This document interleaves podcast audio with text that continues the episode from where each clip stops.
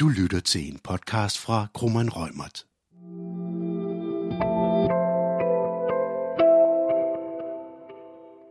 Denne podcast omhandler markedsføring via sociale medier, nyhedsbreve og andre digitale medier.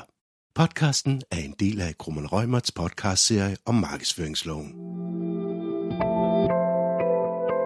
Mit navn er Heidi Lindberg Andersen. Jeg er advokat hos Rømert med speciale i markedsføring, designbeskyttelse og varemærker. Jeg har taget min fuldmægtige kollega Camilla Kirkegaard Jensen med. Hej. Der er rigtig mange virksomheder i dag, som markedsfører sig på sociale medier og digitale platforme. Og grunden til, at det er så vigtigt, at man er opmærksom på markedsføringsreglerne her, det er jo fordi, at det er smadret ærgerligt, hvis man på grund af et enkelt fejltrin kommer til at overtræde markedsføringsloven, og på den måde både skader sit brand, det kan være, at man bliver udsat for en shitstorm, bliver eksponeret negativt i nyhederne, og værre endnu, jamen så kan det også være, at man kommer i kløerne på forbrugerombudsmanden, eller i sidste ende måske ligefrem domstolene. Og det kan altså have øh, store konsekvenser til følge og store bøder.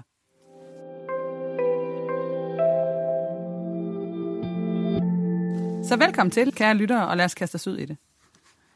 Camilla, når vi taler om markedsføring på sociale medier og andre digitale platforme, hvad er det så egentlig for nogle medier, vi har i tankerne?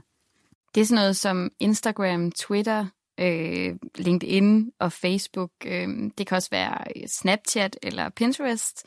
Øh, og så har vi blogs og også videoblogs, som er dem, vi kalder for vlogs. Øh, og apps og også bare online-spil. Så det vil egentlig sige, alle de typer af sociale medier, som vi alle sammen kender fra vores hverdag, og som vi er vant til at bruge i mange forskellige sammenhænge. Ja, det er en meget sådan bred forståelse af sociale platforme.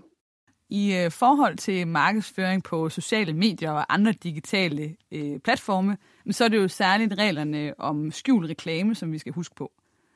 Og hvad er det nu, den nye markedsføringslov, som trådte i kraft den 1. juli, den siger om skjult reklame? Der står i den nye markedsføringslov, at en erhvervsdrivende klart skal oplyse den kommercielle hensigt med enhver form for handelspraksis. Og det vil så sige en, enhver form for meddelelse også. Øhm, så ligesom den gamle markedsføringslov, så indeholder den nye markedsføringslov et forbud mod skjult reklame. Øhm, men der er en, en ændring i forhold til den nye markedsføringslov, øhm, og den kommer vi tilbage til senere.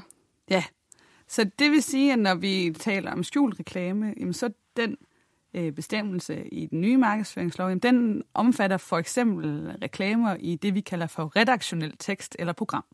Så hvis jeg nu skal forklare, hvad det er, jamen så kan det for eksempel være, når jeg sidder og læser et modeblad, og der er en artikel, og den fremstår ligesom alle andre typer artikler, jeg kender, men indholdet af den er egentlig aftalt med en virksomhed, og det skal være markedsføring af en virksomhedsprodukt. Ja. Yeah.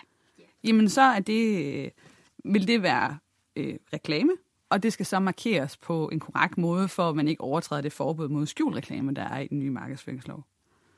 Et andet eksempel, jamen det kan også være sådan noget som det, vi kalder product placement i film eller tv-serier, altså hvor man med vilje efter aftale med en virksomhed øh, placerer et bestemt produkt, så det er synligt for tv-serien, og man bliver eksponeret for det pågældende produkt.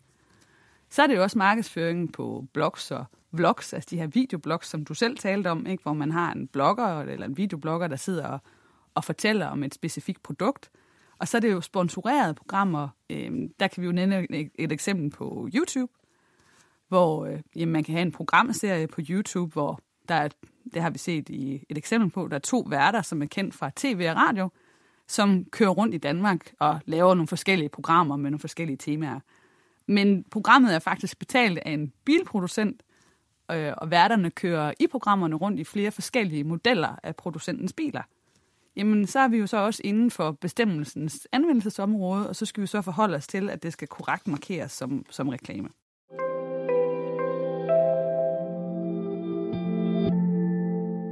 Denne podcast omhandler markedsføring via sociale medier, nyhedsbreve og andre digitale medier, hvor vi nu skal høre lidt om, hvad der er tilladt og hvad der er forbudt.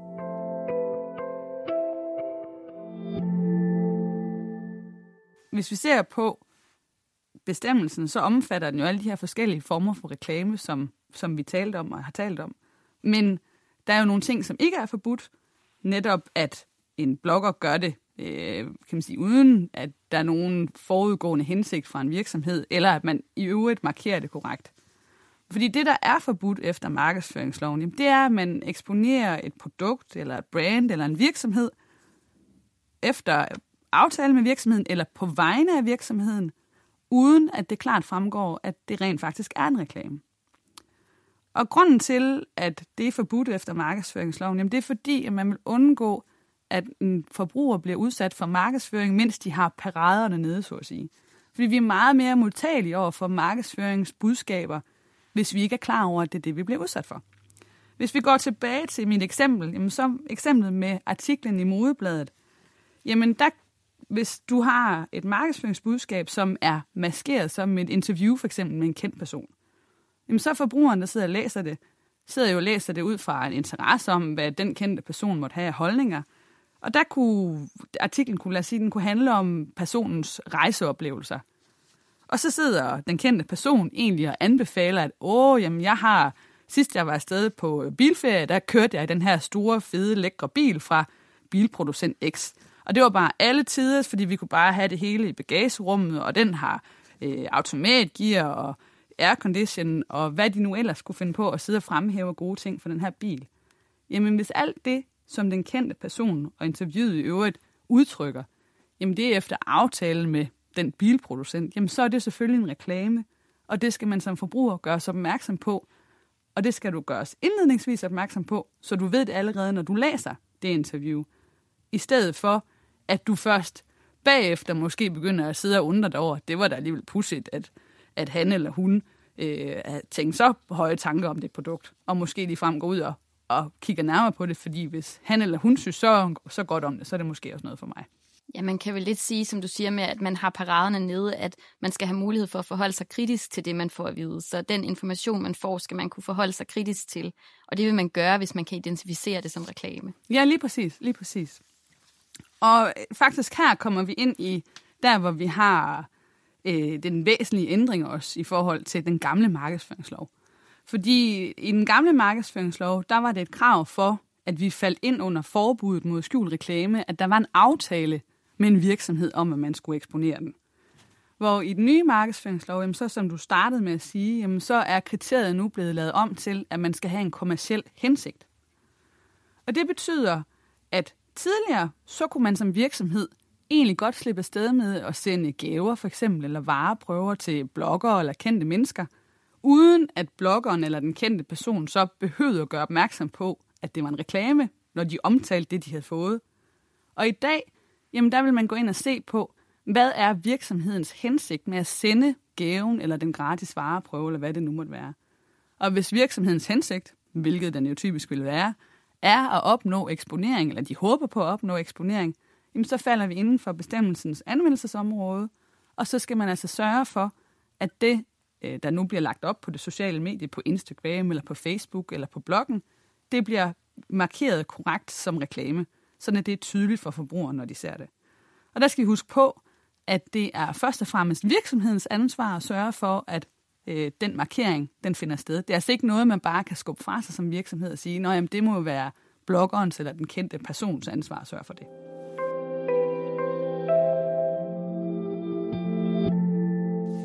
Og når jeg så taler om, jamen, hvordan det så skal fremgå korrekt, at det er en reklame, jamen så for det første, så ser, at der er jo forskel på, om øh, opslaget er rettet, eller reklamen er rettet mod voksne eller børn.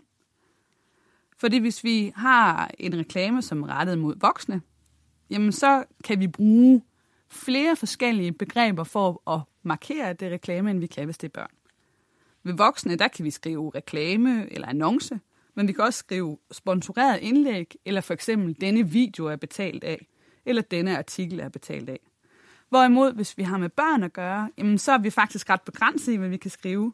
Og så skal vi egentlig nøjes, eller kan vi kun skrive sådan noget som reklame, eller helt tydeligt, dette, denne artikel eller dette indlæg er betalt af. Børn forstår altså ikke sådan noget som sponsoreret eller gave fra, eller hvad det, og de forstår heller ikke udtrykket annonce. Så hvis man nu sådan skulle tage og markere på de enkelte sociale medier, så kan man sige, at i forhold til blogs, der vil en tydelig markering være, at man øverst i teksten af blogindlægget skriver reklame eller annonce. Det kan også være, at man skriver betalt indlæg eller sponsoreret indlæg. Ja, lige præcis. Lige præcis. Så man har flere forskellige muligheder. Hvor hvis vi taler om videoer på nettet, det kan jo både være videoblogs, men det kan også være for eksempel et sponsoreret program, ligesom det, jeg talte om før. Jamen, så skal man både i overskriften på, når du går ind og klikker dig ind på selve videoen, eller i teksten til videoen, og i begyndelsen af filmen eller videoen, der skal du skrive reklame, eller denne video er betalt af. Ellers så har du ikke levet op til din forpligtelse om at markere videoens indhold øh, som reklame. Hvis vi så går over i et lidt andet univers, øh, Instagram, der ser vi ikke så tit videoer, men der har vi jo mere billedopslag eller små, korte, kan man sige, øh, videoklip, hvis det endelig er. Og den måde, som rigtig mange kommunikerer på Instagram, det er jo via hashtags. Og som udgangspunkt, så er det forbrugerombudsmandens holdning i Danmark, at man nok godt, og nu siger jeg nok godt, men nok godt kan markere et øh, reklameopslag tilstrækkeligt ved at skrive hashtag reklame eller hashtag annonce. Det er i hvert fald hendes holdning lige nu. Men den sikre løsning, det vil helt sikkert være, at du markerer det enten i teksten, som du kan skrive til billedet, eller at du markerer det oven på billedet, ved for eksempel at indsætte et tekst, der står annonce på. Ja, så den er lidt mere øh, usikker, vores hashtags situation lige nu. Ja.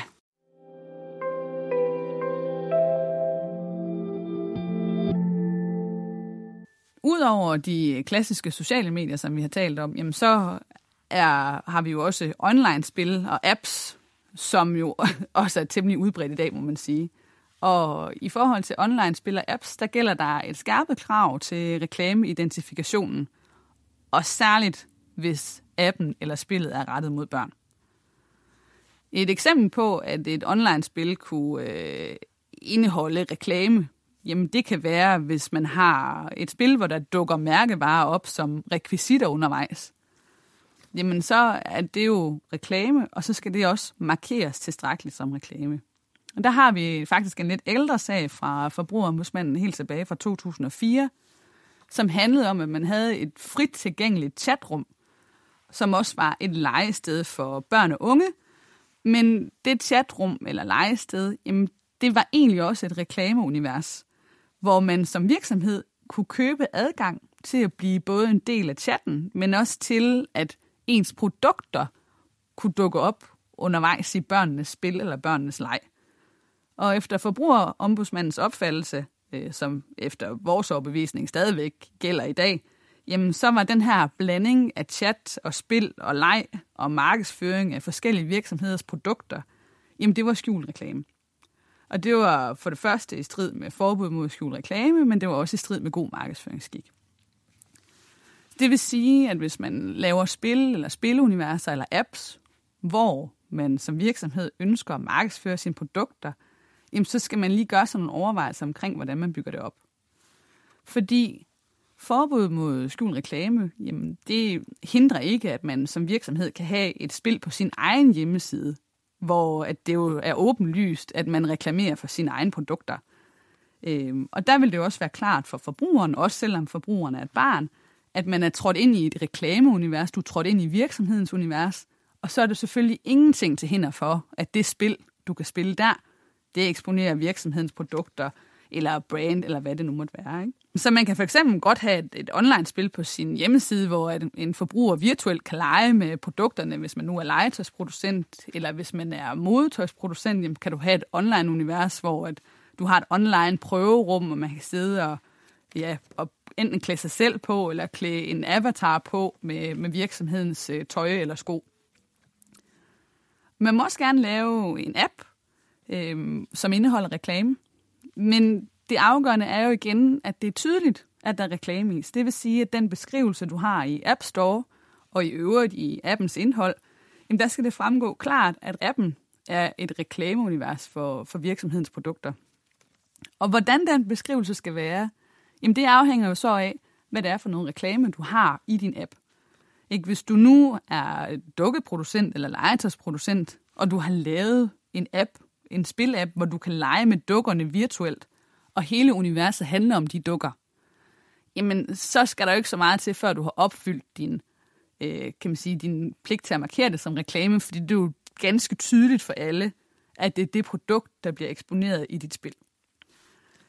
Men hvis du nu har et andet spil, lad os sige et spil, hvor du skal samle diamanter og juveler, og så pludselig så dukker der særlige logoer op, som giver ekstra point i spillet, og logoerne det er så for kendte mærkevarer, jamen her vil du jo så allerede, når forbrugeren går ind og henter spillet og læser beskrivelsen af spillet, der vil du så skulle kunne beskrive ganske tydeligt, at der i løbet af spillet vil dukke markedsføring op for forskellige virksomheder.